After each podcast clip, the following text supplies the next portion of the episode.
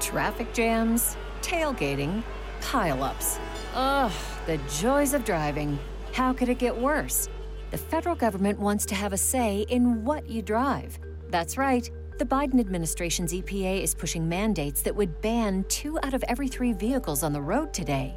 Don't let Washington become your backseat driver. Protect the freedom of driving your way.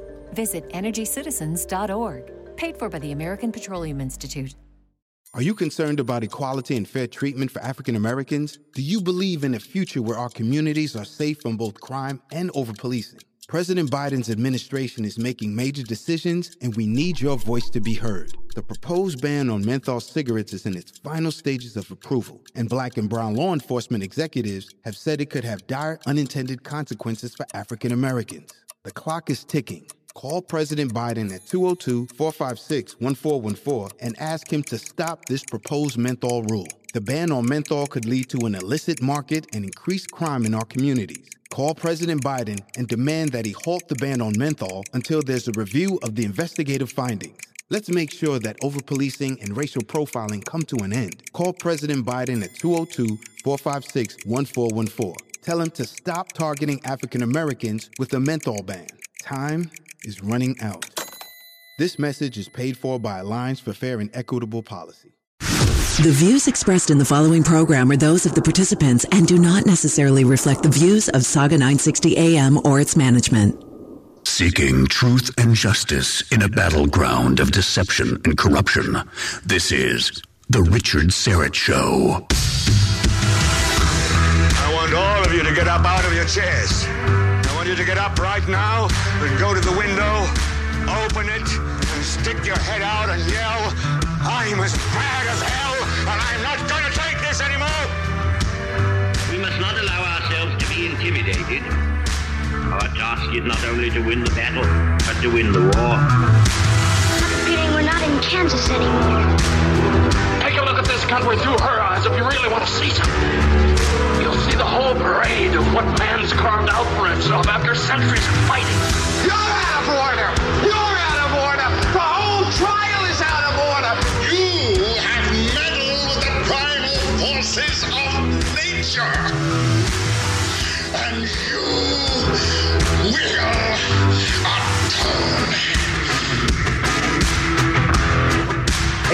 This is your mad prophet of the airwaves, and welcome to Radio Free Canada. News, notes, and opinions from the underground for Tuesday, May the 24th. Hey, great news. Everyone around the station very excited with the, uh, the big news that Saga 960 will be carrying the CFL Hamilton Tiger Cat games uh, this summer and fall. Uh, assuming they get the uh, the labor issue resolved, fingers crossed on that one. But I believe there's a preseason game scheduled for this Saturday, so we shall see. You know, whenever I'm asked by American friends and listeners to explain the differences between Canadians and Americans, I always reference the CFL. The difference between the Canadians and Americans really comes down to three things. So I say to my, my American friends, you have four downs, we have three. You celebrate Thanksgiving in November, we celebrate it in October. And finally, and most importantly, you buy your milk in jugs, we buy our milk in bags. That's it. That's it. So uh, I'm okay. If you want to be a real stickler about it, they have a Second Amendment. They get to play with guns. I wish we had a Second Amendment. Uh, I wish you were, or I hope, rather, I hope you were all able to ride out that horrible storm on a Saturday. 10 lives lost across Ontario, Quebec. We tend to think of these types of deadly storms in places like Texas and Oklahoma. But in, in southwestern Ontario, I know it was three days ago, but I was off yesterday. I was uh, I wasn't on the air live yesterday, so I hope you all uh, enjoyed the best of the Richard Syrett presentation. And uh, I was actually caught in the middle of that storm. I was coming back from Elmira in the Kitchener Waterloo area, driving south on Highway 85 when the skies opened up and the wind kicked up 140 kilometers an hour. There were large branches blowing across the highway in front of me. And I'm creeping along with my hazard lights on. The wipers, of course, can't keep up with the rain. And a tree, an entire tree came down across one line or one lane of Highway 85 going southbound. That's what I call white knuckle driving. Pretty nerve wracking. I'm still holding onto the steering wheel. Couldn't get that out of my hands. Uh, but I was sure I was going to get hit by flying debris or a tree. But I made it home. The power was out at my place in Thornhill for a few hours. And the next day we had power, but most of my neighbors, most of my street did not. Lots of uh, trees and wooden fences down in the neighborhood. So it was a rather inauspicious beginning to the holiday long weekend, to say the least. Meanwhile, meanwhile, a, uh, a bunch of really creepy people are meeting in Davos, Switzerland for the annual World Economic Forum. It's incredible to me these elites don't even try and hide their agenda. I've said it a dozen times on this program. It bears repeating. The goals and objectives of the World Economic Forum are not aligned with ours here in Canada or the West or any Western liberal democracy. Have a listen to this guy. Uh, his uh, his name is J. Michael Evans.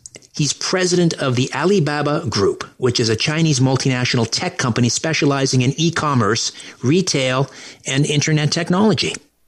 We're developing through technology an ability for consumers to measure their own carbon footprint. What does that mean?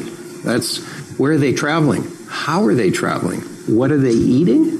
What are they consuming on the platform? So, individual carbon footprint tracker. Hmm. Stay tuned. We don't have it operational yet, but this is something that we're working on. Ah, but it's voluntary, right? Sure. A Chinese tech company developing a voluntary carbon footprint tracking device. Pound sand, you creep. I mean, listen to these people talk. They sound so happy and pleasant, like they actually believe they're the good guys. Voluntary. Sure, it will be. Sure. Here's another piece of work. This is Julie Inman Grant. She's Australia's e safety commissioner we are finding ourselves in a place um, where we're we have increasing polarization everywhere. And everything feels binary when it doesn't need to be. So uh, i think we're going to have to think about a recalibration of a whole range of human rights that are playing out online you know from freedom of speech to the freedom to you know to be free from on- online violence or the uh, right of data protection to the right to child dignity recalibration of a whole range of human rights, she says. And she says it so casually. Yep, we have to recalibrate a whole range of human rights that are playing out online. Again, pound sand, you absolute spoon. You don't get to recalibrate human rights. Human rights are inviolable. Freedom of speech comes from God, not from some insufferable, soulless bureaucrat like you. And I'm sure the Canadian delegation in attendance are listening to these creeps and nodding their heads in approval. They're over there in Davos quietly betraying us. And next door in Geneva, betraying us some more as they empower the World Health Organization to further undermine our national sovereignty. And while the lamestream media in this country continue to label anyone who dares to raise a voice against the WEF and the WHO as conspiracy theorists. Someone on Twitter the other day tweeted that it's time to refer to these WEF creeps as constitutional terrorists. If you're an elected uh, representative in this country and you have an allegiance to the WEF, you are committing treason. Full stop. Treason.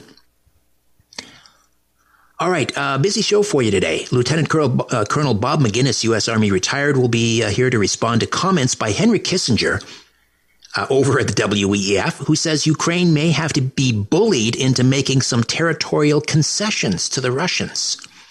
Uh, I'll revisit an earlier conversation with conservative leadership hopeful Roman Baber. Uh, are vaccine mandates going away? Sheila Gunn Reid of Rebel News says uh, she doesn't believe so, and she's got 100 million reasons.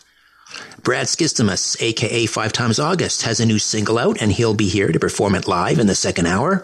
Our homeschool advisor, Ruth Gaskovski, is here to announce a new Freedom Short Story Contest. And uh, the most powerful evidence yet that mRNA vaccines hurt long term immunity to COVID after infection is out. Dr. Peter McCullough will be here this hour. And uh, Tom Korski from Blacklock's Reporter will be here to talk about a, um, well, the Liberal government has replaced the old colonial structure, they call it, known as the Department of Indian Affairs, with two new departments, which spent 80% more, hired another 1,600 people, and still has nothing to show for it. Uh, but first, it's another edition of Meet Your Provincial Candidates, another NDP candidate today, this time for the riding of Mississauga Centre.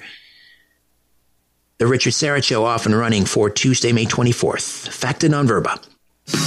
We're back as the Richard Syrett Show continues on News Talk, Saga 960 AM. All right.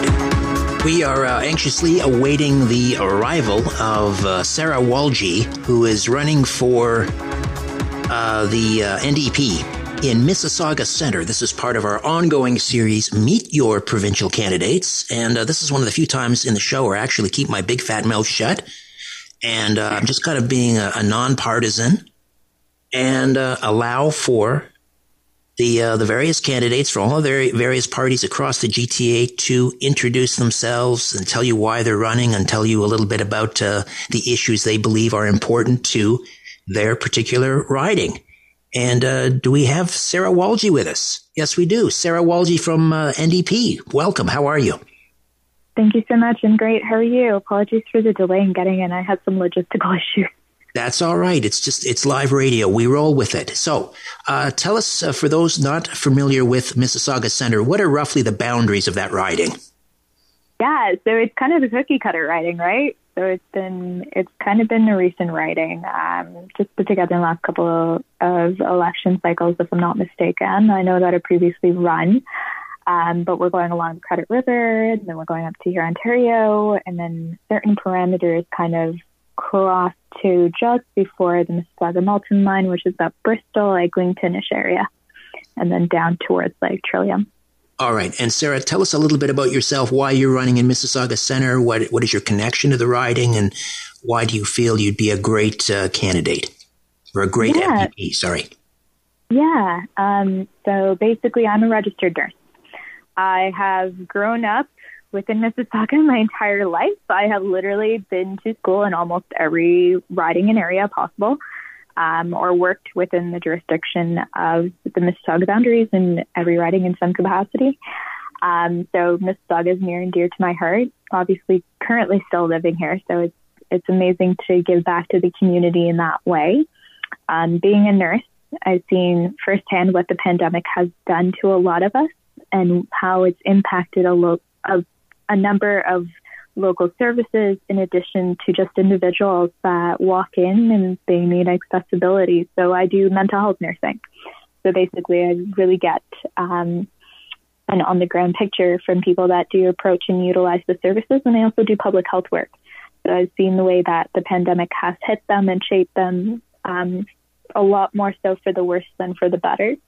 And the concerns that they've expressed with the current government and the current um, issues that come up within their lives. So I think it's beneficial that I've had that frontline experience and that that's a means of giving back to the community and this is a means of application for that. All right. So, um, mental health, which of, of, course is vitally important, and, and hospitals aside, can you think of? Um, would you like to talk about one more issue that you think is important to the uh, the good people of Mississauga Center? Yeah, for sure, affordability, and that's something that's near and dear to me as well because I don't know if um, if many people are familiar, but I'm about 27, so I'm quite novice in terms of the world of trying to enter into the real estate market and whatnot. So I know firsthand how student loans, in conjunction with just cost of living, in conjunction with trying to manage personal expenses and personal lives and whatnot. Um, being somebody that might be a single income versus a dual income, precipitators like that that make affordability quite limited in terms of what you're able to um, access, especially within excuse me within the boundaries of Mississauga Center, where we do notice that there is quite a significant cost of living. All right, Sarah Walji running for the NDP in Mississauga Center. Sarah, great to meet you. Best of luck in the upcoming election. Thank you for this. Pleasure to be here with you. Thank you again for the time. All righty and we'll, we'll keep the uh, this segment meet your provincial candidates going at least until the end of May. All right, coming up next, according to Parliamentary Budget Office figures obtained by our good friends at Blacklock's Reporter, the Liberal government replaced the old Department of Indian Affairs with two new departments. And get this, they spent 80% more, hired another 1,600 people. What do they have to show for it? Tom Korski from Blacklock's Reporter is next with this story. Stay with us. Let's get back at it on News Talk, Saga 960 AM. It's the Richard Syrett Show. So, Justin Trudeau's Liberals got rid of the old Department of Indian Affairs because that was a colonial structure. We couldn't have that. Instead, they replaced it with two new departments. They spent about 80% more. They hired about 1,630 additional people. But what do they have to show for it? Tom Korski is here, managing editor of Blacklock's Reporter. Hey, Tom, how are you? I'm well, thank you, Richard. And I'm I'm guessing you're here with some really good news. They've spent 80% more. They hired 1600 more people, but now they can provide clean drinking water to all of the uh, indigenous people across the country. Isn't that right? Exactly, Richard. This, you know, and anyone who ever tells you that this money buys happiness, there you go. They almost doubled the spending. They're up to over 21 billion a year, and they you still can't drink the tap water. And the high school dropout rate is still 50% or worse. In my home province, it's it's past 70% at First Nation schools. It's unbelievable. But what they did is they have a payroll of federal employees in Ottawa that's now 8,300 people. Wow, twenty-one billion dollars a year they spend on this on this file. Twenty-one billion, and they have nothing to show for it. When uh, the prime minister got rid of, as you mentioned, the old Department of Indian Affairs, that's only five years ago. Colonial structure. This was going to be new and therefore better. Spending on the day that he got rid of the old department and turned it into two departments was 12.1 billion. These are budget office figures we requested. 12.1 billion. What is it today? 21.7 billion dollars. It almost doubled. My word. And uh, so the uh, Indian Affairs Department was replaced with two uh, departments. What are these two new departments? What are they, and how do they divvy up the responsibilities? They are Indigenous Services, that's the boiling water crowd, and Crown Indigenous Relations, which is the sort of the constitutional crowd where you uh, have uh, nation to nation, they call it, nation to nation relations between cabinet and the Assembly of First Nations, the Inuit, and the Métis. Two departments, total payroll 8,300. Uh, uh, you know, that, that's almost as many people as there are in the Department of Agriculture. Uh, Richard, seriously, and they were told at the time there were senators, well meaning people, very sympathetic to First Nations and Indigenous claims, who said this better not be a scheme to build a fat bureaucracy, and that's exactly what they got. Hmm. Uh, and you, you report here, Tom, that one of the two new departments was supposed to be short lived. Which one was that? That was supposed to be Indigenous Services, which is runs the schools. Why can't First Nations run their own schools? Which runs the water plant? Why can't First Nations run their own water plants? This was supposed to be, in theory, a department that put itself out of business. What you want to bet? Five years later, it's running red hot. They've never had more employees. They've never spent more money. Uh, what a boondoggle. Not surprisingly. I mean, we have, you know, gun registries that are supposed to cost a couple million. They end up costing a couple billion. Uh, I guess we shouldn't be surprised. Um, so, uh, I mean, are there are there any parliamentary uh, hearings overseeing this, and and what are they recommending, or or you know, what's what's to come of this? This came out of, in particular, there was a Senate uh, National Finance Committee that was had cautioned on costs in the day. There's no question this will come up when they go through budget appropriations, but you nailed it, Richard. You know what is the most striking part of this is how predictable it was. You didn't have to be amazing Kreskin five years ago. I can give you the names of MPs and senators from all parties that said, don't do it. Just telling you right now what's going to happen. And it, it was exactly like the gun registry. That's exactly what happened. Look for cost overruns, look for more hiring, look for fewer results. You will pay more and get less. That's the Ottawa way. Hmm. I guess we would have been, or not we, uh, well, taxpayers, I guess, would have been better uh, under the old colonial structure of the uh, Department of Indian Affairs. I mean, it sounds like it was uh, it was uh, run in a, a, far more efficient manner. Uh, you know, even though it didn't get much done, at least at least the spending wasn't totally out of control. They spent nine billion less. It was the budget office itself. That's not partisan. It was the budget office who said taxpayers got no net results, let alone First Nations on reserve, Inuit or Métis. They everyone paid more for fewer proportional results. Where is the plus nine billion worth of benefits when you can't drink the tap water mm. and your kids can't go to the school? That's where we are. It's a it's a tragic state of affairs. Tom, thank you so much for this. Thank you, Richard. Tom Korski, managing editor, Blacklock's reporter. Please support independent media. Blacklocks.ca. Blacklocks.ca.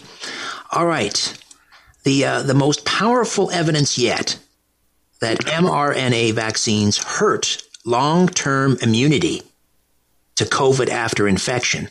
Now, this is a study, a bombshell study from the National Institute of Health, no less, and Moderna.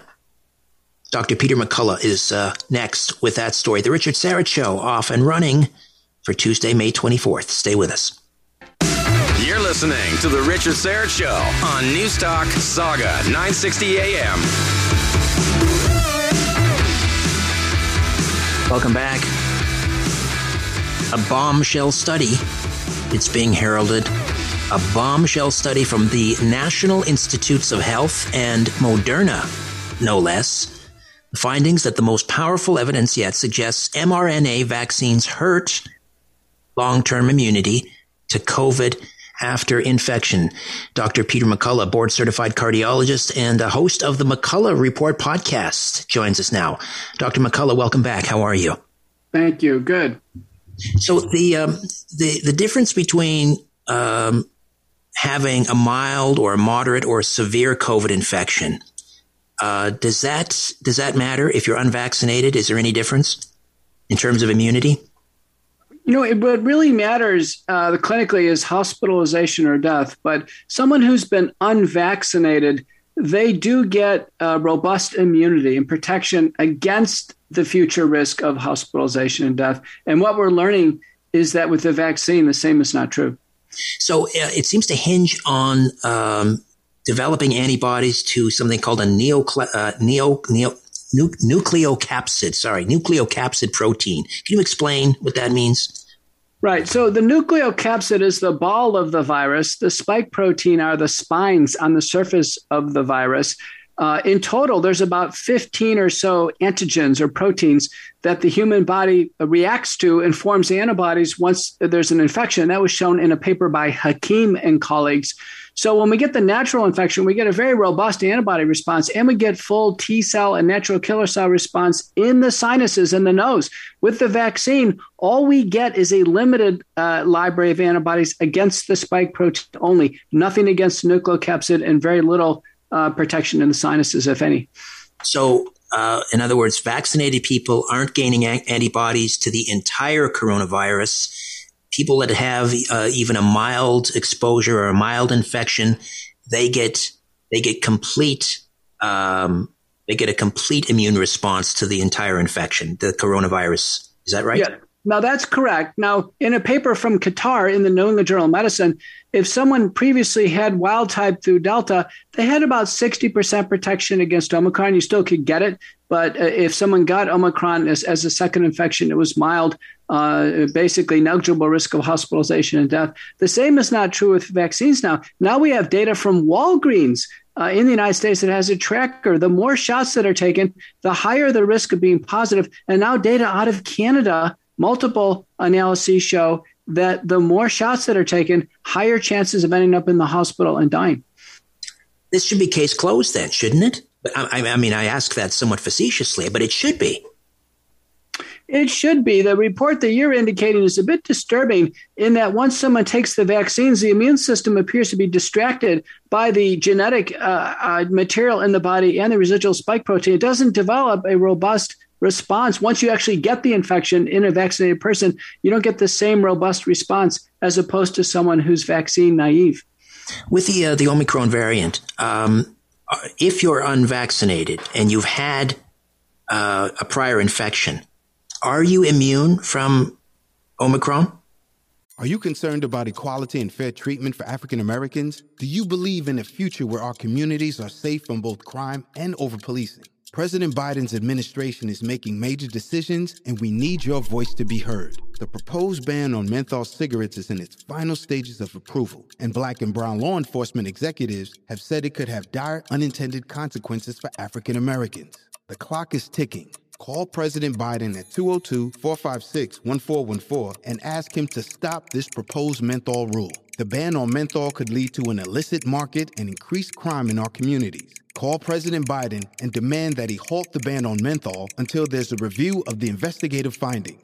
Let's make sure that overpolicing and racial profiling come to an end. Call President Biden at 202 456 1414. Tell him to stop targeting African Americans with a menthol ban. Time is running out. This message is paid for by Alliance for Fair and Equitable Policy. Now, if you've had a prior infection, like I say, data from Qatar, they did a pretty good job a- analyzing this. There's about 60% protection. Most people who had previously had COVID did not get Omicron, but some people did. Now, it was clear in the CDC communication to American doctors December 10th, 2021, 79% of all Omicron was in the fully vaccinated. 70% of all Omicron was in the fully vaccinated, and meaning two shots and a booster? Yeah, meaning meeting the definition uh, within six months of the last shot. But it was clear the vaccines had failed wholesale on Omicron, and that's what we're seeing in countries like Canada across the world. Uh, I, I, don't know if you, you can respond to this, um, but we're now we're hearing incidents of uh, of monkeypox, and uh, they're using these advertisements. I've seen them on social media uh, and they're using the same photographs as someone who's had shingles. Are, is monkeypox and you know are we confusing these two? Are people showing up with shingles and they're being diagnosed with monkeypox? Is that is that even possible? You know, there appears to be a lot of planning in in monkeypox. Uh, there was a paper published by Simpson, another one by Beer in 2019, planning for a monkeypox uh, basically outbreak in the United States. And then in March of 2021, the uh, Nuclear Threat Initiative, NTI, uh, combined with the Munich Security Conference in March of 2021, planned out a tabletop exercise of a monkey break, monkeypox outbreak uh, that would affect the world, actually be a big deal. And the release date was March 15th, just seven days before the World Health Organization 2022 uh, meeting. It almost seemed contrived. And you're right, some of these pictures, at least four sets that I've seen, are actually just re reiterations of prior old pictures of monkeypox. Now, we're told there are confirmed cases uh, in the world. What you need to know is those over age 50 who've had smallpox vaccine, they have protection against monkeypox. It's not an issue. The, the transmission is by close facial, uh, salivary, sexual contact, or actually uh, the blisters, which are very obvious. A case in Dallas was just published April of 2022, man traveled from uh, Africa, was in Atlanta, Dallas, had tons of contacts, finally hospitalized here in Dallas, easily treated with the FDA approved TPOXX medicine, which works fine. And you know what? No spread. He didn't spread it to a single person. And in the United States, even with our outbreak that occurred in 2003, no American deaths with monkeypox. Ah, all right. So, not a whole lot to be concerned about, it doesn't sound like. How do we listen to the uh, McCullough Report podcast?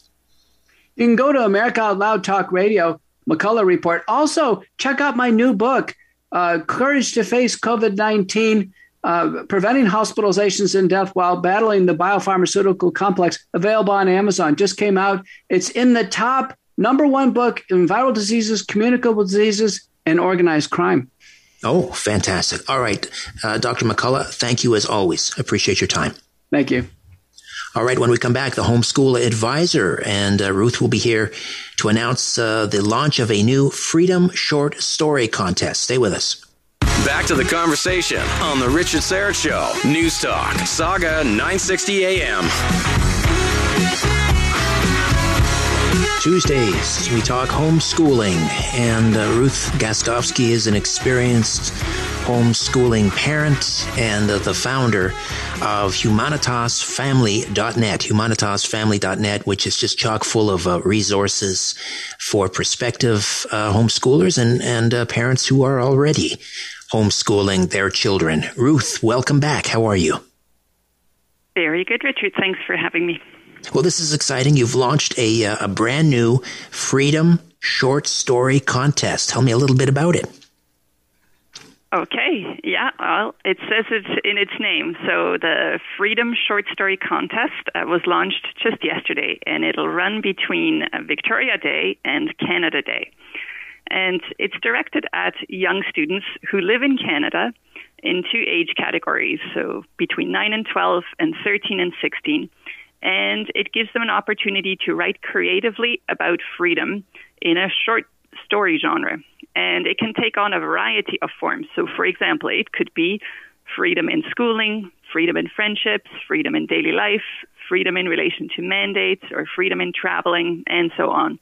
And the stories can be based on fact or fiction. And so freedom has been kind of the focus of much discussion in the media and by adults, but we haven't really heard much from kids. And so the contest is an opportunity for them to kind of share some thoughts. But it is not an essay writing format on purpose because it doesn't aim to prove a particular argument, but it provides students just an opportunity to write about freedom through stories. Ah, wonderful. And um, how, how long does, is there like a minimum uh, word count or? A minimum is 750 and maximum is 1,500. All right. And is, Which is, is, is the contest open uh, to all students or just homeschooling students? All students. The only requirement is that they reside in Canada. Right. Okay. And um, so, what uh, what prompted you to, to set up this contest?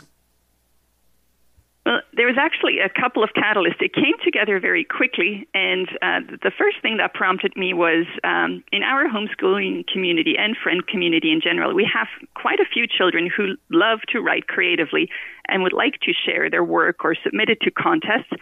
But often their writing doesn't really reflect, let's say, the current topical trends. So, one example was uh, from a grade 10 students who we know that was asked by her public school teacher to write about something that made her angry. So, this student chose to write about how the mainstream media coverage of the Freedom Convoy made her angry. Now, the teacher accepted the essay, but let her know clearly that she did not approve of her topic choice. Really? Wow. So um, we uh, it's it's it's clear that you know maybe children do want to say certain things but don't know how will it be received. So this will kind of you know give them a, a kind of a new palette to uh, write with. But I think one of the second reasons and a really important one is to provide a means for students to write uh, about freedom in a short story form on purpose, we didn't make it an essay writing contest because it's not about proving a point or kind of provoking a certain reaction, as seemed to have happened with a public school teacher. But I think stories are about expression and character and plot and dialogue. And as my husband points out, it's about dealing with complexities. And I think stories kind of move us into a less political, kind of more human and creative space. And they might allow for a conversation between two sides that are clearly failing to understand each other. Excellent points. Hard to believe we've arrived at a point in history where freedom is, somehow it's controversial. You see people, you know, disparaging the word freedom and referring it to as to it as freedom, D U M B, uh, and that anyone who uh, you know is advocating or celebrating freedom is somehow being selfish. That's where we're at these days. Well, not only that, Richard, but you know what? I advertised this contest yesterday on the Ontario Reddit, and I got permanently banned for advertising this contest, and it was uh, noted that um, it was incredible that we are trying to indoctrinate our children into these right wing ideologies. And all I mentioned was freedom. Oh, so my Lord. We're clearly somewhere else. you were banned from Reddit permanently for advocating, or not advocating, just advertising a short story contest celebrating freedom. And that's considered yeah, just a on the right Ontario Reddit, on, on that subreddit. Yeah. Oh, Lord. It's even worse than I thought, Ruth.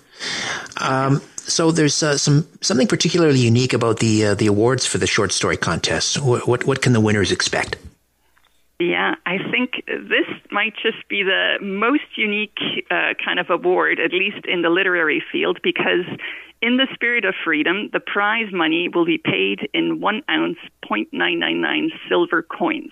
Oh, I love it. Um, I know, I know. So when we started uh, to gather support for the awards, ICG Bullion generously donated all prize money for both age categories in silver coins. So the first prize winners will get four silver coins, the second three silver coins, and the third place will get two silver coins. And they are beautiful. Um, some of them have a panda bear or kangaroo or maple leaf. And right now, each of these coins is worth just over $28. But um, as uh, my friend uh, at ICG Bullion pointed out, that it's kind of a very concrete way to draw attention to the true value of silver because silver uh, is not losing value, but it's actually expected just this year to jump by 13%. And so, if the students hold on to these coins by 2030, it's expected that they'll be worth almost $80 each. So, it's a good investment for them as well. And uh, we should mention that the uh, the sponsor for the award again is ICG Bullion. That's right. Yeah. Okay. Do we have a website for them? ICG Bullion. Uh, um, do you know what? I have the link on my website, and I think okay. it's just icgbullion.com. All right. Terrific. Well, um, uh, kudos to ICG Bullion to stepping up, and, and kudos to you, Ruth, for putting on this uh, Freedom Short Story Contest. So, how do people enter? Give us the particulars. Yeah. So, in order to enter, I would just suggest go to the website where you get all the specific submission details. But all people will do is to send their short story kind of in the body of an email to the Freedom Short Story Contest at protonmail.com. But I recommend go to humanitasfamily.net and click on the contest details. And the students have one month to work on the stories, and it just needs to be submitted by midnight uh, on Canada Day. And uh, the uh, who's judging? Uh, we will have a panel of judges, uh, and the stories will be judged on the basis of creative expression, storytelling, and language use. Fantastic. The Freedom Short Story Contest canceled on uh, Ontario Reddit. That's a badge of honor.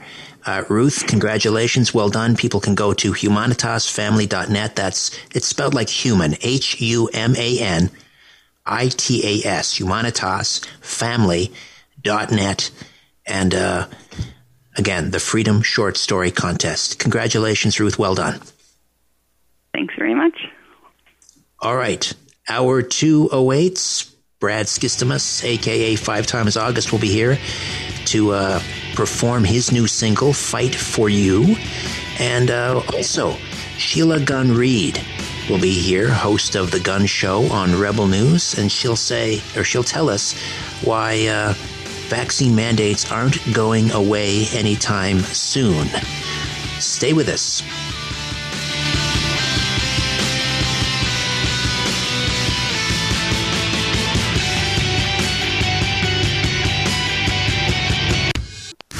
The views expressed in the following program are those of the participants and do not necessarily reflect the views of Saga 960 AM or its management.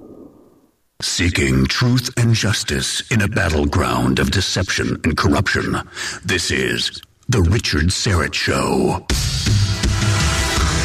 I want all of you to get up out of your chairs. I want you to get up right now and go to the window, open it, and stick your head out and yell, I'm as mad as hell, and I'm not going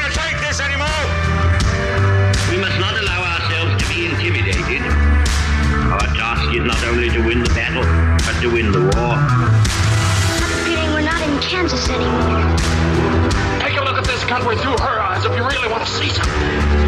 You'll see the whole parade of what man's carved out for himself after centuries of fighting. You're out of order! You're out of order! The whole trial is out of order! You have meddled with the primal forces of nature! And you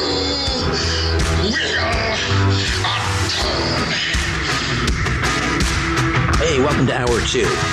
And if you missed hour one, you missed a lot, but still, plenty of great show to come. Lieutenant Colonel Bob Maginnis, U.S. Army retired, will be here towards the tail end of the program. Henry Kissinger, what is he, about 138 now? He's over at the World Economic Forum annual conference and um, was quoted as uh, saying basically the, uh, the West has to bully Ukraine into accepting some sort of territorial concessions in order to, uh, to end this war with Russia. So we'll get the uh, good Lieutenant Colonel uh, his comments on that. Uh, I'll revisit an earlier conversation from last week with conservative leadership hopeful Roman Baber, who uh, recently said one of his first orders of business, if he first becomes leader of the Conservative Party and then second becomes prime minister, the first thing he'll do on day one, fire Dr. Teresa Tam. There we go. A little bit of applause. That's not an official endorsement of Roman Baber, uh, but I, I like uh, I like what he's saying in that regard. Sheila Gunn Reid from Rebel News will be here. You know, Ezra Levant, founder of Rebel News, was just on uh, last week and uh, to announce that he was sending over this crack team of, I believe now six journalists he sent over to, uh, or Rebel News, sent over to uh, Davos to cover the World Economic Forum. Sheila not among them which is a shame because she's just like, you know, she gets in there. She's like a pit bull on a pork loin. Uh, she would be terrific over there, but we're delighted that she's going to be here uh, and uh, to talk about vaccine mandates and uh, why she feels, well, she's got 100 million reasons why they're not going away anytime soon. Sheila Gunn, host of The Gunn Show on Rebel News, her uh, seen Wednesdays at 9 p.m. Eastern. All right not to be confused with traffics on the five, or traffic on the fives, rather. Uh, five times August. Brad Skistimas joins us now, and uh, always a delight to visit with this talented singer, songwriter, performer who hails from the great state of Texas. Hey, Brad, welcome back. How are you, my friend? Hey, Richard. Good to be back. Great to have you. What have you been up to lately? Writing as usual, I know. Uh, yeah, I've got my hands in a few different projects right now, but um, at the forefront of all that, it's always just uh, my original work and the songs that I've been putting out over the last year, and um, that's kind of the primary focus of everything. This next, this uh, new one is called "Fight for You." When did this came out? Like just a week ago, didn't it? Yeah, I think it did. Um, I wrote it uh, I guess a month ago or so, and uh, I wrote it on a Wednesday. We flew out to California on uh, that Friday and performed it live in front of an audience for uh, Defeat the Mandates in Los Angeles that Sunday. So I'd never really written a song that fast and then performed it for people uh, to that large of an audience. I think there's about 10 to 15,000 people at the show, and and um, there were vaccine injured standing behind me, which I did not expect them to uh, to orchestrate, which put a lot of pressure on the, the debut performance of the song, but um, it meant a lot and is very special. And then, um, and then the song finally came out last week with um, uh, some incredible artwork done by Bob Moran, who's done some great illustrations depicting the times over the last year. I, I reached out to him, and he was willing to do uh, to draw an illustration for the cover art, which was just uh, tremendous. And again, this is called Fight for You, and this is kind of um, uh, an homage or a, a, um, a, battle cry for parents to stand up for their children. Uh, I guess not only when it comes to uh, uh you know vaccine mandates and, and things, but just I guess whatever what, everything else that's happening with the culture. Yeah, it really is. I mean, there's just a you know, there's a serious war going on for our kids. It feels like whether it is vaccine mandates or or or whatever it may be. Um, it's it seems to be one thing after another. Um, and, and that's kind of I just I've been wanting to write a song for parents. I'm a parent, and I've got three kids, and um, I've been wanting to write a song like this for a while, and it, and it finally came out. And so, all right, let's uh, let's hear it. Fight for you. Oh. Five times August.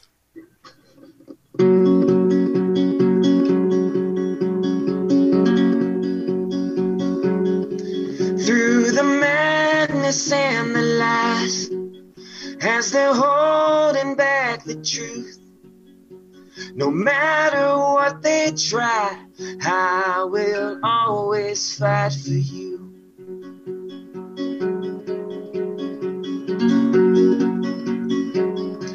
I will save your innocence. They are trying to remove.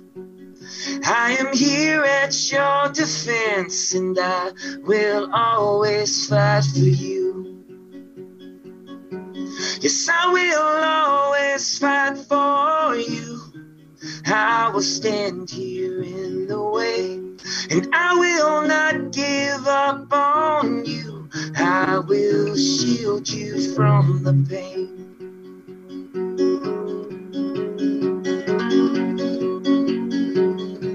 In the battle on the field, there is evil on the move. But I hope that you can feel that I will always fight for you.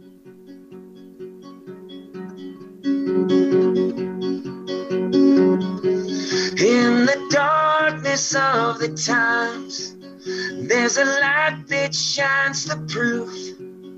It'll soon reveal the crime, so I won't stop the fight for you. Yes, I will always fight for you. I will brave every attack, and I will not give up on you. I will always have your back.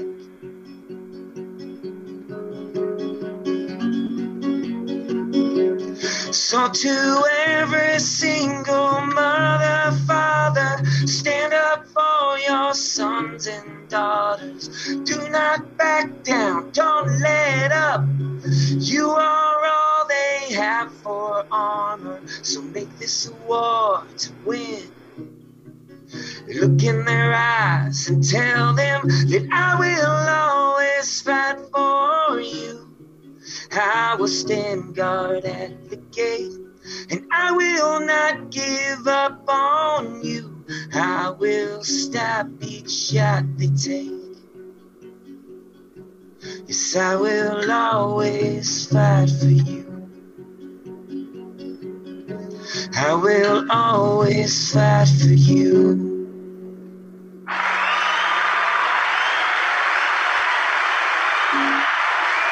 There you go. Five beautiful. times August, aka Bradley Skistimas. Great job, Brad.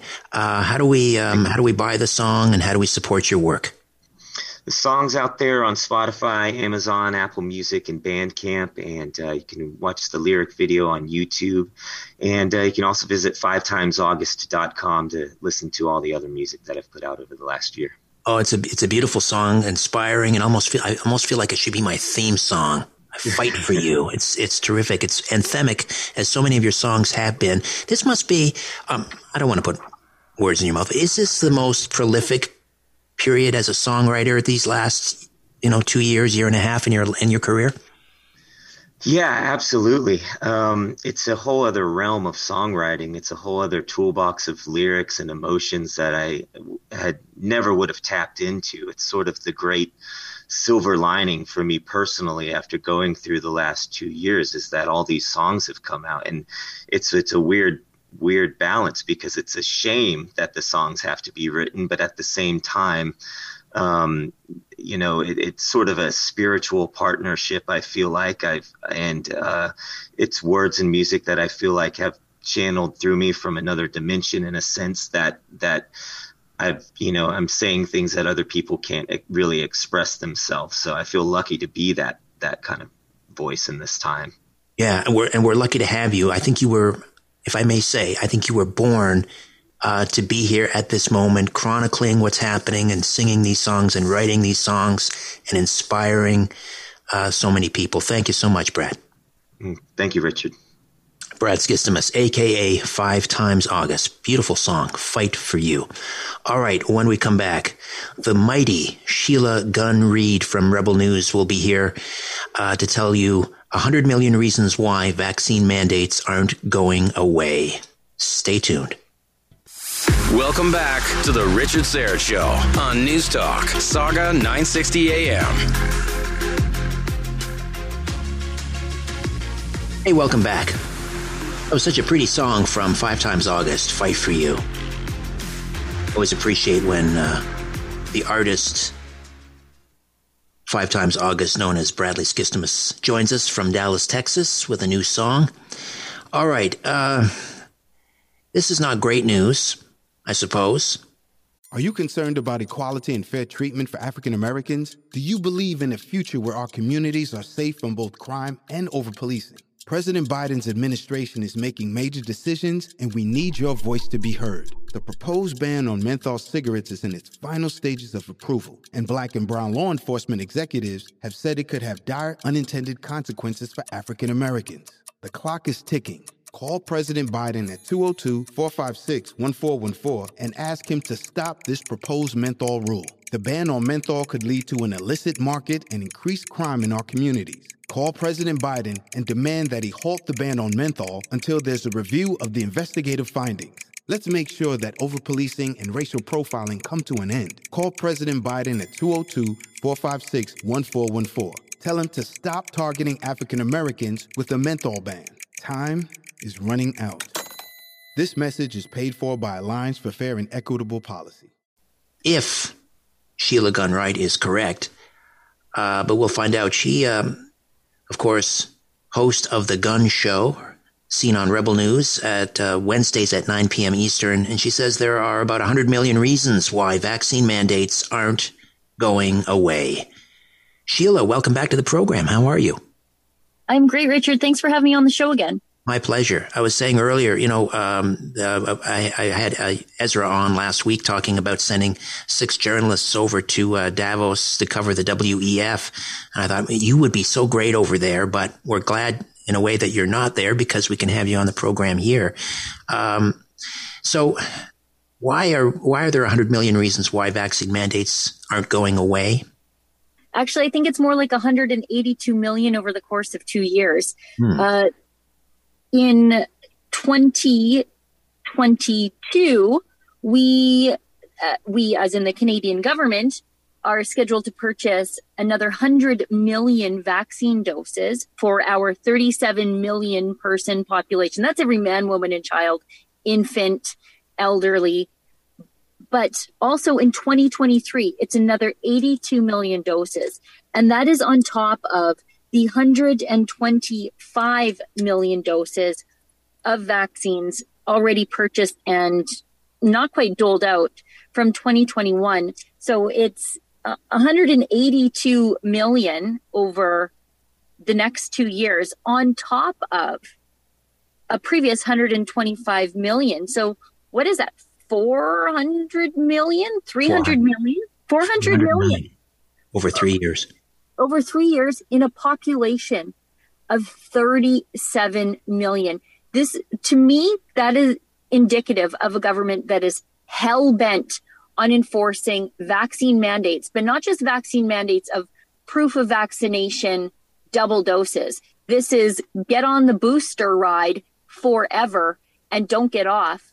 Because what are we supposed to do with over, I, I think that works out to about 11 doses per Canadian. Um, I, yeah, that, I, I, can't do the math right away in my head, but that seems about right. 36 million into 400 million. Uh, yeah, that's 11, around 11 doses per. So, in other words, they have to, the, the federal government now feels compelled. They've already spent the money. They're on the hook for these. Whether the vaccines are used or not, they have to purchase them from Pfizer or Moderna. And um, so, in order to coerce people, into taking the vaccines, they're going to keep these mandates on. They're going to try and break us, right? The, the, those of us that are vaccine free, they have to try and break us. Otherwise, the vaccines will just spoil and we'll, we'll have to be thrown out. Well, that's the thing. These things are perishable. They only have a certain amount of shelf life and they have to be stored at a ridiculously cold temperature. They have to be used. And there's only one way to make the public consume a vaccine they don't want and that is to make it absolutely unlivable if you don't take the, this vaccine. We know that vaccine efficacy wanes. We know that uh, Canadians are changing their viewpoints by and large about vaccines. Even the vaccinated are saying, look, I got my two doses. I still got COVID. I'm done here. So they're having a real problem with vaccine uptake on the boosters. The government knows this. There's only one way forward, and that is to continue to move what it means to be fully vaccinated. I know in some federal departments, they are already evaluating what it means to be fully vaccinated. They're considering now that double dosed is not enough. It has to be uh, a booster. And already uh, some departments are mu- musing about a fourth dose. And we really don't have to look any further than the World Economic Forum to see that, um, but you know, it's a good indicator of where the Canadian government is going moving forward. Even though Switzerland doesn't have a vaccine mandate in the town of Davos, but not to partake in anything outside of the World Economic Forum and in Davos, but to attend any of the World Economic Forum meetings or any of their pavilions not only do you have to have two doses, you have to have a third dose, and any of your doses cannot have been the Russian Sputnik dose because somehow politics is tracing the efficacy there. Um, and since the World Economic Forum this year is explicitly anti Russia, you can't qualify as double vaccinated if you, or I guess at this point, triple vaccinated if you've received a dose of the Sputnik vaccine. And for me, that none of the global elites in the world think that there's anything wrong with that. And Justin Trudeau loves to follow the leader. So don't think for a second that that sort of um, ridiculous policy isn't going to remain in place um, in Canada for federally regulated and federal industries. Right. Yeah. I mean, if if you're going to get into the, uh, the, the meetings at Davos, you got to prove that you uh, that you're part of the cult so you have to have two plus the booster. So 400 million doses ordered by Canada. Taxpayers are on the hook for that. Uh, and so the, um, the federal liberals want to make our, uh, the vaccine free, our lives as miserable as possible in order to break us. But I don't, I don't know it's going to work. Uh, we've had seven months of this vaccine mandate for travel. And as you say, re-up, or the uptake rate, uh, for the boosters is not, is not going very well. Um, so I guess it's just going to be kind of a, a game of chicken here, Sheila. Yeah, I really think so. And what we know about the people who have not complied with the vaccine mandates and who have readjusted their lives to deal with the new normal of government tyranny is that those people cannot be broken. They cannot be baited. They cannot be manipulated. These are the uh, ethical people of our society. And what I find really troubling is normally these people would be the kind of folks we want in positions of power, working for the police, working um, in the federal bureaucracy. But because of the vaccine mandates, those people who did not break in their own ethics, they're the ones being chased out of work, uh, which frightens me for the trouble or for the problems I, I see or foresee in Canada's public institutions, in policing, in the military, in the federal bureaucracy, because all the moral objectors will have been run out of the shop, leaving only the compliant and the easily manipulated. Excellent point. A frightening point as well. Sheila, thank you so much for this. Thanks for having me on the show, Richard. Sheila Gunn Reid and The Gunn Show, Wednesdays at 9 p.m., rebelnews.com. All right, when we come back, I'll uh, revisit an earlier conversation with conservative leadership hopeful Roman Baber. Stay with us. The bull session continues on the Richard Syrett Show. News Talk, Saga 960 AM. Hey, welcome back. Uh, just ahead of um, my conversation, previously recorded conversation with conservative leadership hopeful Roman Baber, uh, I just wanted to share something with you. I mean, she may be the truly one of the dimmest people on television, Whoopi Goldberg. And that's saying a lot. Well, it's let's it's a tie for the gold medal of idiots in the idiot Olympics over there at the View. A tie with Joy Behar, of course.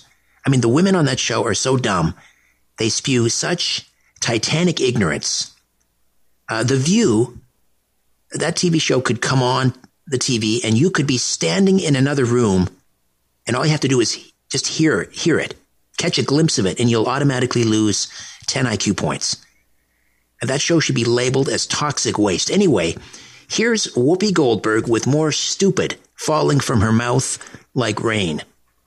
Welcome to the view, y'all. The abortion rights battle is starting to blur the lines between church and state. The Archbishop of San Francisco mm, is calling for Speaker Nancy Pelosi to be denied receiving communion because of her pro-choice stance. He's one of the priests who also called for President Biden to be denied sacrament. This is not your job, dude. that is not, you can't, that is not up to you to make that decision.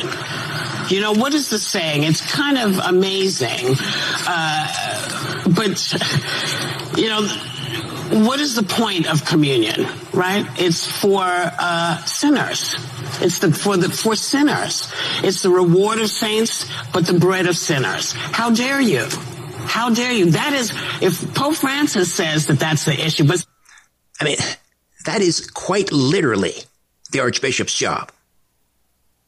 The Catholic Church opposes abortion as a matter of doctrine. So it's quite literally the Archbishop's place to deny Nancy Pelosi communion. If she wants to take communion, she can go to confession. She can repent and reform herself, or she can quit the Catholic Church. There are lots of churches, unfortunately, out there who condone abortion, even churches who celebrate abortion, who treat it like a sacrament. I don't know, maybe check out the Church of Satan, Nancy Pelosi. I hear they're looking for new members. All right. Um, Roman Baber, Ontario uh, Independent MPP, was kicked out of the PC caucus and um, now running for the leadership of the Federal Conservative Party. And uh, I think he's actually acquitted himself quite admirably on the debate stage. Recently, uh, he caused a bit of a stir, I commend him for these statements. He, he said his first order of business, if he be, were to become prime minister, would be to fire Dr. Theresa Tam, of course, Canada's number one uh, health official. And uh, he's going to play a, a, conversation from uh, earlier, or last week actually, Wednesday. I had a moment to, uh, or a few moments to speak with Roman Baber. Here's how that sounded. We are joined by Roman Baber. Roman, welcome. How are you? I'm good. Good to be with you, Richard. Likewise. Uh, I'm going to ask you. I'm going to start off with a question. I'm asking all of the candidates this uh, this question. I asked Leslyn Lewis when she was on um, a couple of weeks ago, and that is uh, just. It's not a gotcha question. Uh, I'm going to ask you, what is your definition of a woman? Look, um, I'm not sure that um, I'm not sure that I can give you an answer offhand. Um, I, I, guess that there is a physiological, a biological definition, but uh, I'm certainly um, respectful of the fact that people make different choices and, and lead different lifestyles. And I don't think that government has any business in that either. Okay, fair enough. Uh, I want to move along now and ask you where you would, for people not familiar with with uh, who you are and where you stand on the issues, how would you differentiate yourself, let's say, from uh, a Jean Charest, a Pierre Poilievre, or a Leslyn Lewis? Well, um, your listeners may know that a, about a year and a half ago, I was removed from the Doug Ford caucus uh, for opposing the lockdowns. I believe that we needed to bring some public health, some some balance to our public health response. And even though um, COVID is a serious infection, we should um, entertain some balance and appreciate that there's a harm to lockdowns as well. Uh, since then, I've been advocating um, for a measured response against passports and mandates, and um, I guess led the sensible charge uh, against some of the uh, onerous restrictions. Sorry, go ahead. Um, another differentiating factor is um, I'm, I'm, not a career politician. I practiced law for about 12 years before I was elected. And uh, I've built a brand for um, saying what I believe and doing what I believe is right, even when it's unpopular. All right. Um, I want to ask you because speaking of COVID, and, and what, one of the things that you announced recently was if you were uh, were to become conservative leader and then ultimately elected prime minister, you would fire Dr. Theresa Tam. Give me your, your thoughts on that. I would. Go ahead. Well, look, uh, we know that the public health response resulted in a catastrophe for many Canadians. In Ontario alone, we had more than a million cancer screenings missed. We had more than 300,000 surgeries delayed. Uh, we've been subjected to a mental health pandemic. And um, of course, um, we, we, saw in the Star, for instance, yesterday that um, small business bankruptcy in Canada is drastically rising. So uh, my view is that we had to take a more holistic view on health and appreciate that public health's response, in fact, uh, was significantly worse to our health than originally thought. All right, uh, Roman, if you could stay with us for another segment, we'll take a quick timeout, come back, and uh, we'll talk some more. Roman Baber is a candidate for the leadership of the Conservative Party of Canada. Back to more of our conversation right after these. Just having a little chin wag on The Richard Syrett Show. News Talk, Saga 960 AM.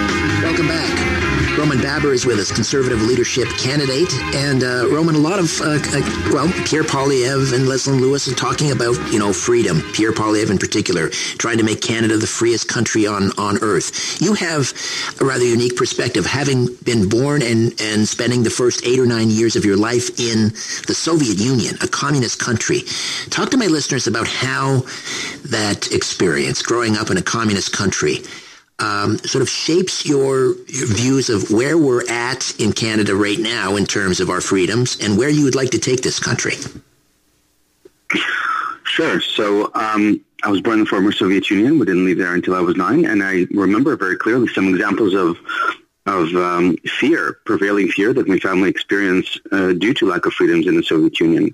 For instance, I was taught as a child not to use the word America in school because that may arouse suspicion and, and have the principal invite the KGB. Um, to, to determine who is this parent that's teaching uh, a kid about America. Where I remember my grandpa had a, a Jewish prayer book, a Siddur, and I understood that if, if someone was to find out that, that we have such a book in our possession, then grandpa may go to a labor camp. So I have a very unique perspective on how precious and tenuous Canada's democracy is. And we're seeing an unprecedented erosion of Canada's democracy, be it uh, the, the prevailing censorship. There's censorship legislation making its way through Parliament, um, or close to 20% of Canadians are still treated like second-class citizens and are unable to board public transportation. Uh, we see an unlawful declaration of the Emergencies Act that doesn't meet the, the standard articulated in the legislation, and um, seizure of bank accounts without a court order, something that would be unprecedented in Canada. And, and this is something that I'm very much determined to override and, and to, to end. All right. I want to get your comments on um, uh, Patrick Brown, another candidate for the conservative leadership, uh, going after Pierre Poilievre and making this strange, trying to make this very strange connection between Pierre Poilievre's support for the uh, the Freedom Convoy, linking that to this character Pat King and white replacement theory, and then linking all of that to this horrible shooting tragedy in in Buffalo. Uh, I mean, you're also you've been uh, you know a vocal supporter of the the aspirations of the Freedom Convoy. He he could have very well have gone after you. Talk to me about the, the sort of the tone of this of this leadership campaign, where it's going, and how perhaps damaging Patrick Brown's comments might be. I'm not sure I understand Patrick's comments, and uh, I'll let him uh, explain it for himself. I certainly uh, regret very much the events in Buffalo, and my heart goes out to the families. But it's no secret that I'm a big supporter of the Freedom Convoy. Um, I believe that everything the Prime Minister said about the pre- Freedom Convoy was false. There were no weapons anywhere near the site. The um, weapon, there were no uh, weapons near the site. The arson was not connected. There was no foreign funding, very little foreign donations, and there was no foreign collusion, uh, unlike the prime minister or some of his cabinet ministers seem to have alleged. Um, at the same time, we saw that as the government was breaking the rule of law on February the 18th, uh, the protesters remained peaceful. Uh, there was no aggression towards the police, and, and so on that day we saw this was a truly peaceful movement. Are you concerned about equality and fair treatment for African Americans? Do you believe in a future where our communities are safe from both crime and over policing? President Biden's administration is making major decisions, and we need your voice to be heard. The proposed ban on menthol cigarettes is in its final stages of approval, and black and brown law enforcement executives have said it could have dire unintended consequences for African Americans. The clock is ticking Call President Biden at 202 456 1414 and ask him to stop this proposed menthol rule. The ban on menthol could lead to an illicit market and increased crime in our communities. Call President Biden and demand that he halt the ban on menthol until there's a review of the investigative findings. Let's make sure that overpolicing and racial profiling come to an end. Call President Biden at 202 456 1414. Tell him to stop targeting African Americans with a menthol ban. Time is running out. This message is paid for by Alliance for Fair and Equitable Policy. All right, I just uh, a couple of quick items. Maybe just get a, a, kind of a rapid fire response from you. First of all, uh, CBC, would you defund or just reform? I would defund. There's no uh, freedom of speech uh, and without free and independent media. And free and independent media is a cornerstone of Canada's democracy, and of any democracy. But how can you have democracy when the government signs the media's paycheck? I would not just defund the CBC. I would end all bailouts. I would end all subsidies to the media. And I would also look at the way and limit the way that government can advertise on the news media, as this is something that we've seen to be very prevalent in the last couple of years. We must end all interdependence by media on government. Uh, in the next few days, uh, Pierre or Justin Trudeau, Justin Trudeau is expected to uh, to travel to Geneva and sign on to this uh, the World Health Organization pandemic treaty. Are you concerned about that? Should we be concerned about it? What would you do if you were prime minister? Uh, I'm not sure that they're entering into the treaty this Thursday. Um, I think it's a consultation process that they're entering into. Nonetheless, I'm very concerned by the proposed pandemic response that the WHO had on the COVID-19 pandemic. Uh, and, and certainly it did not follow any of our pandemic response planning. Uh, that in retrospect probably would have served us better than inflicting the harm we have on Canadians in the last couple of years. Um, I would um, what I would propose we do uh, if we're faced again with a pandemic is entertain opinion because there was a, a, variety of doctors, a good amount of doctors that opposed the prevailing narrative. They were silenced. Uh, generally, the profession was, was bullied and, and threatened into silence. And, and that, in my view, prevented a proper evaluation of, of the best way to respond. And that, in turn, resulted in a disastrous public policy. Uh, how would you deal with inflation as prime minister? What can be done at the at the federal government level? So first of all, we have to be frank about inflation, and it's not just the printing of half a trillion dollars um, in the last two years, but also lockdown, something that none of my opponents um, are willing to discuss. We have uh, stopped the global supply chain at its tracks a couple of times and then restarted demand very quickly.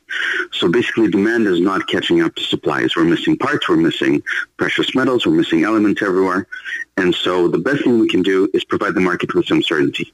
Of course, we have to stop printing and live within our means. I will limit uh, government spending to uh, increases in spending to the rate of inflation. And finally, um, I think what we probably need to do is figure out a way to make life more more affordable for Canadians. And I will do that by repealing the carbon tax, and I will do so by having uh, an income tax cut across the board that I will pay by ending equalization payments between the provinces. Uh, would you commit to making Canada energy independent? Would you use the powers within the Constitution to complete uh, pipeline projects? I don't think use constitutional powers for that, but, I, but I'm determined to turn Canada into a natural resources superpower. I think that Canada's natural resources are a blessing, and I'm not going to let oil and gas be canceled. Uh, it's good for our strategic interest, our economic bottom line, and it's also good for the planet because Canadians can derive energy cleaner and safer than any other nation in the world. Um, and so, yes, I will repeal the anti-pipeline bill. Uh, we can uh, strike the right balance between respecting stakeholders and the environment, but at the same time ensuring that Canada is not just energy independent, but in my view should become uh, the natural energy superpower, sorry, natural resources superpower that we ought to be. Uh, I'm just going to give you the, the last minute to uh, to talk about whatever you'd like to talk about, something that maybe I haven't asked you that you think is important. Go ahead. Look, um, I, I, appreciate that um, there are a number of candidates that share my views on in this leadership. I, I, guess what I bring to the front is that over the last two years, I've shown courage and leadership to stand up for Canadians when it was unpopular. I was essentially the only mainstream politician that opposed Doug for, that opposed uh, any government on on the issue of lockdowns.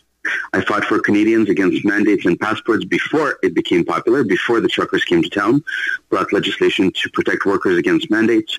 I sued the Attorney General for our ability to congregate, pray, and, and protest outside. I brought legislation to cut uh, MPP pay to CERB levels until the emergency um, orders are gone. Um, and even if folks may disagree with me sometimes, they will always know where I stand. And at a time when trust in government and, and politics generally is eroded, um, I hope that uh, I can bring a sense of reliability and trust to Canadians that they desire right now. Roman, I appreciate your time. Thank you so much for this. Thank you, Richard. Roman Baber, Conservative Leadership Candidate. Let's rejoin the conversation on The Richard Syrett Show on News Talk, Saga 960 AM. All right, welcome back. 98 year old Henry Kissinger, not surprisingly, is uh, attending the World Economic Forum annual uh, shindig. And uh, he says that Ukraine must be made to cede territory to Russia in the uh, in the greater interest of European security, world peace. Lieutenant Colonel Robert L. Maginnis, Airborne Ranger, retired infantry officer, author of uh, Give Me Liberty, Not Marxism, The Deeper State, Alliance of Evil, and Progressive Evil. Let's get his thoughts. Bob, how are you? I'm doing well, Richard. Thanks for having me today. Were you uh, at all surprised by Henry Kissinger's statements that, uh, if need be, uh, he, he, almost suggested that the West should bully Ukraine into uh, into giving up any territorial um, ambitions, you know, reclaiming Crimea or anything like that? Yeah, I think uh, the 98 year old Kissinger, you know, ha- has been too close to Putin over the years. And I always remember Kissinger is the one that persuaded Richard Nixon in 1972 to welcome Beijing into the world of you know, the international community. And uh, that hasn't, I don't believe, gone all that well. And so I, I sort of at this point uh, begin to question some of what Mr. Kissinger is, you know, suggesting here. You know, eh, the the Russians are, you know, bullies. Uh, they're not what they used to be uh, when they were a former Soviet Union. Just consider, you know, that uh, their economy is in the tank uh, their military has proven not to be all that well, not effective. Uh, clearly, they have 6,300 plus nuclear weapons, but that doesn't necessarily mean, you know, that, that the right thing to do at this point is to force Zelensky to abandon hopes of reuniting his country, especially the Donbass and the Crimea, uh, and just surrendering that over to Putin, who will, in all probability, continue, if given the opportunity, what he's been doing in the in the past. He's a barbar- barbarian, and uh, you know, if Kissinger thinks this is about giving him a face-saving opportunity, uh, I can understand that perhaps um, if you want to stop the hostilities, but um, you know, I don't tend to agree with Mr. Kissinger in this vein. So, do you do you believe that that Ukraine has uh, within its potential to to retake Crimea? Well, a lot depends upon whether or not the, West continues to back the Ukrainians. You know, I don't think anyone four months ago would have thought that the Ukrainians were going to destroy a thousand Russian tanks, kill 25,000 plus Russian soldiers, and uh, really put the, the Russian military on its heels. Uh, I don't dismiss that outright. However, I do believe uh, that that would be a red line for Putin, and likely, you know, his talk of nuclear nuclear release against uh, the West, know, that might prompt it. So, you know, although Zelensky at this point says he wants all of Ukraine back, um, and of course, Kissinger is suggesting we ought to go to a status quo ante, basically, you know, let the Russians keep Donbass and the Crimea and be satisfied with the balance of of uh, Ukraine, uh, we'll have to wait and see. Um, you know, I, I think if the West were to pull out at this point, you know, stop sending him stingers and javelins and artillery, you know, and the like, then uh, likely that uh, this war would begin to slow down. But I don't see at this point that you know, Mr. Zelensky's in the mood to compromise. Uh, I think Kissinger had one good point, and that is that Russia has been an essential part of Europe for 400 years. And in some respect, it's been the guarantor of the European balance of power structure at various, you know, critical times in history. Uh, and so he's cautioning European leaders not to lose sight of that longer term relationship. What are your thoughts? Yeah, I, I, agree that, you know, historically it has been a, a, kind of a counterbalance. He also suggested that uh, Ukraine should become like Finland. Well, we know what Finland has recently done because of uh, the Russian bear, and that is to seek NATO membership. Uh, it's possible that uh, I know early on in the negotiations behind the scenes that you know there was discussion about a, a neutral Ukraine not allowing NATO in, and of course uh, much less the the strategic weapons. Um, you know, Mr. Kissinger, however, I think you know, puts too much uh, credit uh, on the Russian part. You know, he also argues that you know further uh, of this proxy war that is ongoing in Ukraine uh, will push the Russians into the arms of the Chinese. Now, that's quite possible because the last day or so we've seen Russian Tu 95s and JL 10s, along with Chinese H 6 all bombers, you know, flying around the, the Sea of Japan and East China Sea as the uh, Quad summit took place in Tokyo. So, you know, they're already cozy. Uh, they, of course, on the 4th of February, Putin and Xi met in Beijing right before the Olympics and you know, agreed to be you know, closer in their relationship. So uh, it may well be that we've already established that the authoritarian uh, alliance of China and Russia is is fairly well cemented, and that this proxy war that's taking place in Ukraine is probably the beginning of what may be uh, future conflicts, and the future may involve, of course, um, Taiwan and a number of other entities around the world.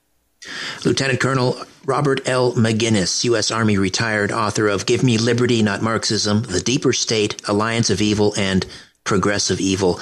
Uh, Bob, thanks so much for your time as always. Thanks, Richard. Have a great day. You too.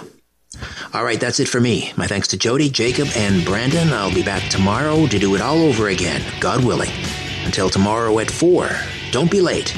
I remain unbowed, unbent, unbroken.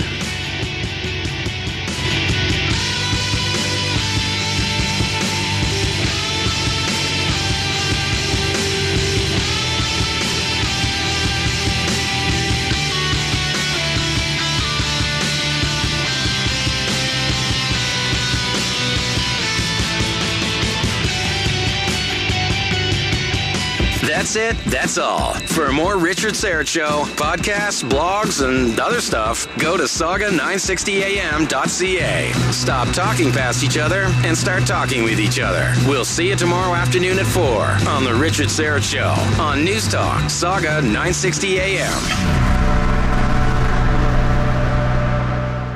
Are you concerned about equality and fair treatment for African Americans? Do you believe in a future where our communities are safe from both crime and over policing? President Biden's administration is making major decisions, and we need your voice to be heard. The proposed ban on menthol cigarettes is in its final stages of approval, and black and brown law enforcement executives have said it could have dire unintended consequences for African Americans.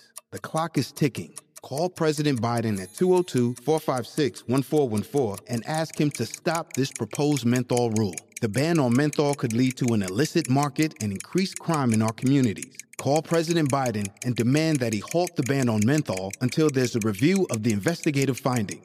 Let's make sure that overpolicing and racial profiling come to an end. Call President Biden at 202 456 1414. Tell him to stop targeting African Americans with a menthol ban. Time is running out. This message is paid for by Alliance for Fair and Equitable Policy.